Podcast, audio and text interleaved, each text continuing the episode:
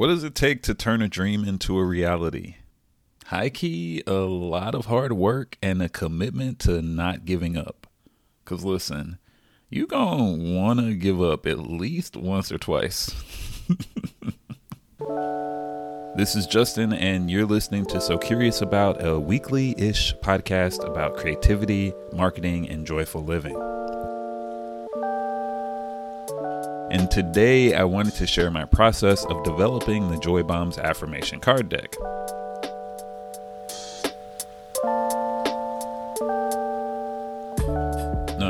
My relationship with affirmation started when I was dealing with negative self talk at my first job in advertising. And I go in depth about this in another episode. Uh, you should actually listen to that, it's pretty good. But the short version is that for me, affirmations are a transformational tool for reprogramming my mind to focus on the good instead of the potential bad. And it's been a profound gift in building my self confidence and helping me to stop taking life so freaking seriously. Now, when deciding on products to create for the So Curious collection, I knew that affirmations would be a great place to start.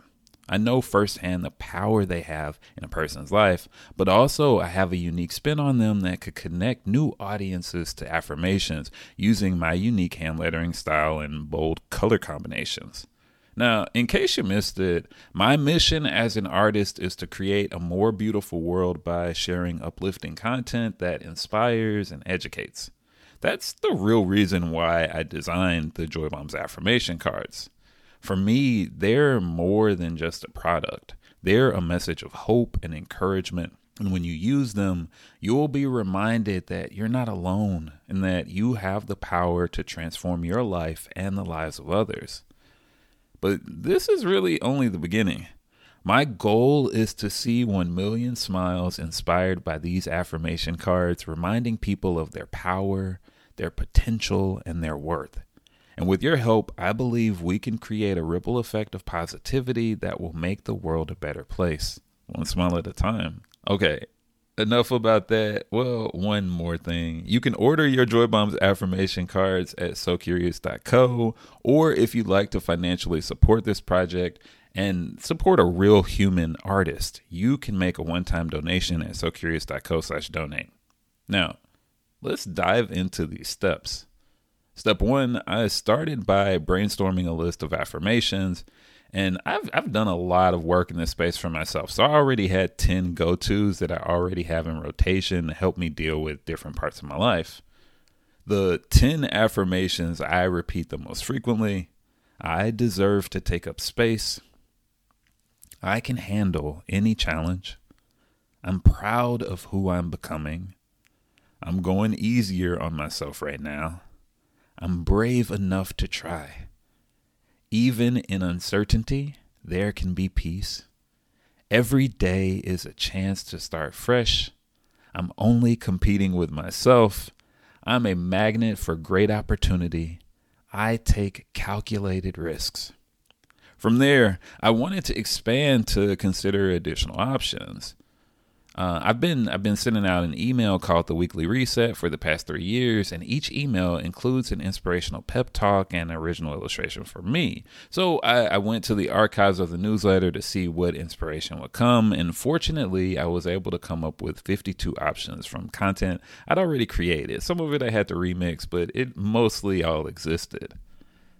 Step two was really about honing in on the type of affirmation cards I wanted to make by doing some extensive design exploration. So I went to Procreate on my iPad Pro and developed six illustrated affirmations to see how I like making this type of work. I love the original illustrations, so I slowly started to share them. I posted them in my weekly Patreon email, and then I shared them on social media, and finally in my weekly email. And in measuring the success, it's worth noting it's not always about the total number of likes on a post. Uh, for me, really, the key way of defining the success of the work that I produce is the number of shares and saves on social media. And I especially take note when people um, take the time to leave a comment on a post or reply to an email, because that to me means that the thing that I'm creating is really resonating with them. Now, step three, I need to pick a name that was memorable and clearly explained the project concept. I love naming things. Naming something is almost always my favorite part of the project. I like choosing names that will bring the idea to life, but I also like to make the name sticky. And for me, a sticky name is something that people will remember a few days from now or something they want to share with their friends. So, after a quick brainstorm, I came up with four different potential names for the product and shared them on my Instagram stories as a simple poll asking people to pick their favorite name for the affirmation project. I then shared the options in my weekly newsletter and asked people to click on the name that they preferred. Now, this is an important key. Oftentimes, as creatives, our instinct is to hide away and focus on building our project without sharing it with people along the way. But that can lead you to developing something that's good but doesn't quite resonate with your intended audience. When building any type of creative project, it's almost always best to build in public and bring people along the journey with you. This helps you to validate the idea and confirm interest, and it also gives your audience the opportunity to to to give you feedback on the project and be a part of bringing it to life. How beautiful is it to involve the people that that support your work in the creation of the things that you make? So, those four initial names were Joy Bombs, Take What You Need, Spread the Joy, and This Is Your Sign. And from the Instagram poll, the winning idea was Take What You Need. But from the email poll, the winner was Joy Bombs. Um, I personally really like Joy Bombs because I had an instant visual idea associated with that concept. So I decided to move forward with that idea. And it's also worth noting this is your sign ended up already existing in the world. So that kind of got killed uh, in the process. Step four one of the hardest parts of producing anything is finding a production company to bring that idea to life. But I knew that with enough dedicated research, I could find a company that could produce exactly what I was looking for. It's also worth noting that I decided to focus on a card deck as the first product because I wanted to develop something that was practical, something that was small, and something that was easy to ship. Now, while I have a lot of experience with print on demand online stores, this is one of the first products that I will be shipping out myself, and I wanted to make sure that everything fit comfortably in my small two bedroom apartment without being a significant hassle. So I did a quick Google search and found six different potential companies. I then reached out to all of them to get quotes on prices and ordered samples so I could experience what their their product printing looked like. And my criteria for picking a shipping company was uh, affordability, quality, and reputation of the company. I reviewed the company websites, I inspected the samples, and I read the customer reviews to kind of narrow it down to the printing company I, I decided to print with. And since this is my first time, I can't personally vouch for the company yet, but I hope that I have picked a winner. Step five the next logical step to make this idea come to life was to build a logo. Now, fortunately, my background is in visual design, so building a logo isn't that difficult for me. Since all of the cards will be hand lettered, I knew I wanted the logo design to also be hand lettered, so I developed three different design ideas. Option one featured the words joy bombs inside of a bomb shape. And while this was a good start, it felt too literal and it didn't have the visual impact I desired. And then option two, um, I wanted to strip away the visual elements and focus on a creative word mark. I decided to include this kind of explosion looking illustration in the negative space of the O and added a few extra elements to add a little bit of whimsy and joy to the illustration. And option three, uh, kind of built on that idea by showing a bomb exploding. But for me, the end result looks somewhat like a sun, and it's interesting. I actually like it, but for some reason, it just didn't feel fully right. Now, normally at this stage, I would share the options with my social media following, but in this specific case, I felt like there was a clear winner. Option two, it had the whimsy and personality I was looking for without feeling trapped inside a shape, and I could easily imagine this logo being used for a long time, so I jumped over to designing the box. Step six. One easy way to validate your concept is to continue to work on bringing the idea to life.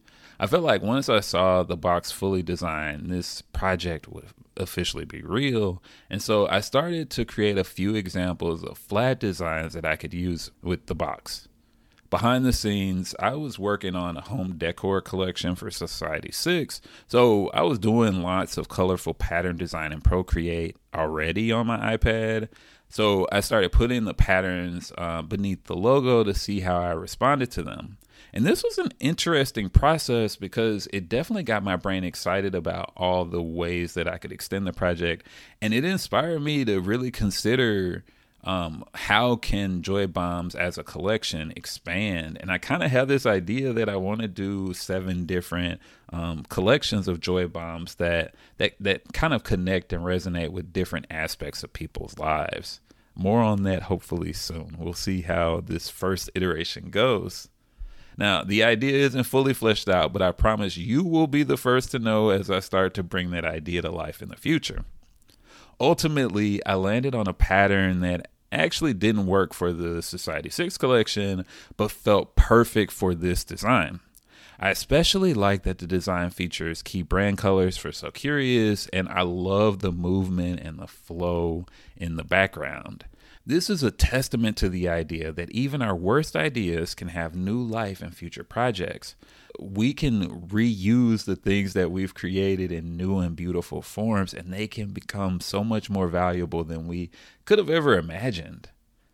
So, I had an idea for the flat box and I went to Envato Elements to find a box mockup. And it was easy to find options that I could add my flat illustrations to and see a sample of a 3D rendering. So I go into Photoshop and I piece together the box. And this took a few rounds to get perfect, but I was really pleased with the box design and jumped right into building a landing page for pre orders. Step seven as a creative, we all know that people will say they like an idea, but the best way to see if you have a viable business idea is to validate your concept by accepting pre order sales. To do this, I created a simple landing page with a pre order link. The good thing about uh, going this avenue is that if you get a lot of pre orders, you know that this idea really connects with people. And if you don't get a lot of pre orders, you can always refund the money and scrap the idea completely if you so choose. But it's worth noting that the hard part about doing pre orders is that you have to set a moderate goal and be willing to promote your idea multiple times the thing that trips me up, and I think most creative people, is that you expect that the first time that you mention an idea, that everyone will jump at the opportunity to pay. And unfortunately, that, that's just rarely the case. In fact, oftentimes you need to prompt someone multiple times just to get them to click the link and when they click the link, they still might not decide to pay for the thing. So it could take a few weeks to make enough content to to change the hearts and minds of people. And and you just have to stick with it until you start to see the result. For me, I set the goal of making 50 pre orders, and this was exactly the amount necessary to get the first batch of 500 cards printed and shipped to me from the printing company. Then I established a stretch goal of 100 pre orders. And this would allow me to have more money to create promoted ads so I could get the idea in front of more eyeballs. Now that I had a landing page, it was time to promote the concept to my audience. And I did a combination of short form social video, email marketing, and a little bit of Facebook advertising to promote the pre sale of the Joy Bombs affirmation cards the biggest challenge in promoting is coming up with a whole bunch of interesting ways to continue to share the idea with your audience. And my focus was primarily using storytelling as a tool to make a connection with my audience, both verbally and visually. Okay, so the campaign resulted in 89 orders of the Joy Bombs affirmation cards, which meant that I had enough profit to pay for the initial set of cards, and I felt like I built enough interest to make me feel confident in completing the project and sharing it with the world. Step 8 I started with six illustrated affirmations for the pre order page. I created an additional 14 affirmations, but now it was really time to get to work in completing the deck and illustrating all 52 affirmation cards. Developing the affirmations was a super fun process for me because it helped me to explore the ways that I can combine the colors in the So Curious color palette to tell interesting visual stories. This included trying out all the different color variations together and seeing the different ways that I could combine colors to make something beautiful. Now, creating the hand lettering, it's not specifically hard, but I must admit that creating beautiful design is incredibly time intensive. I broke this part of the project though into tiny chunks and would work a few hours a day to create the illustrations. Some days I would focus on the hand lettering, and some days I would focus on editing things down or adding some visual touches to make the the cards more interesting. Through this process, I learned a lot about the power of dedication and commitment. When I finally completed the 50 second card in the deck, I was genuinely so proud because I'd put countless hours into designing a significant product that was meaningful to me and meaningful to my audience. Making things is hard. Putting yourself out there is hard, but through this project, I committed to to making something meaningful that I wanted to share with the world. Step nine. The next step in producing the card deck was printing samples and refining the designs. I'm a bit of a perfectionist, so it was really important for me to see how these cards would come to life before paying a lot of money to get them printed. So I created a template in InDesign that would allow me to easily cut down the cards. After placing the individual designs in the template, I got the batch of cards printed at Kinko's and brought them home to cut them out and inspect them. The biggest goal of this process was to confirm that I had consistency throughout the card deck. Most importantly, I focused on the use of color, the illustration style, and tried to make sure that I was reusing illustration elements throughout the different cards in the deck so that there was a lot of cohesion between the individual cards. I also wanted to make sure that I had enough of each color throughout the deck so that it would also create some additional visual cohesion. And finally, I wanted to make sure that I still resonated with all the phrases in the deck. After reviewing the items through this lens, I had a lot of work to do. Now, we all realize that making a first draft is a very important part of the process, but the best way to actually make great work is to commit to editing by going through an iterative process with the things that you create, they just become better and more interesting and more resonant. So I made a list of additional things I needed to refine the designs and I got to work. It's worth noting that through this process, I realized that there are a few things I hadn't considered. For example, I needed to create an opening card that explained the idea. I also needed to redesign the box to fit the appropriate size. And through the process, I decided to simplify the designs and take out some of the embellishment because the cards are relatively small and some of the details were lost in the designs. So, this is when I actually started to track my time, and it took an additional 25 hours of edits. But eventually, I developed a card deck that I'm truly proud of and that I was excited to send to the printing press. Step 10 is develop the final files and send that deck off to the printer. Now, one of the greatest perks of being a designer is that I have experience prepping files for the printer. And to be honest, this is kind of a, a little bit of a pressure test. Uh, it can be scary spending a ton of money on one thing first, but then two, making sure that you've designed everything appropriately, that you've tried to catch any spelling errors, and that you've done a good job making everything work. So, in order to prep something to print, you have to one, you have to add extra space around the design for when the printer cuts the cards down to size. This is called bleed, and normally your printer will provide you with specs for your design files. In addition to this, you have to convert the colors of your cards from RGB to CMYK. That's technical jargon, but I'm saying it because if you've never done this before, you need to know it. And while I created the initial draft of my cards in Procreate, I used Photoshop to resize the images. Then I placed the resized JPEGs in Adobe InDesign to lay out the cards. InDesign is a publishing software that has a bit of a learning curve, but has been a meaningful part of my design process for creating books and building the Joy Bombs affirmation card deck. Step two, you have to confirm that the cards will fit in the size of the box that you ordered.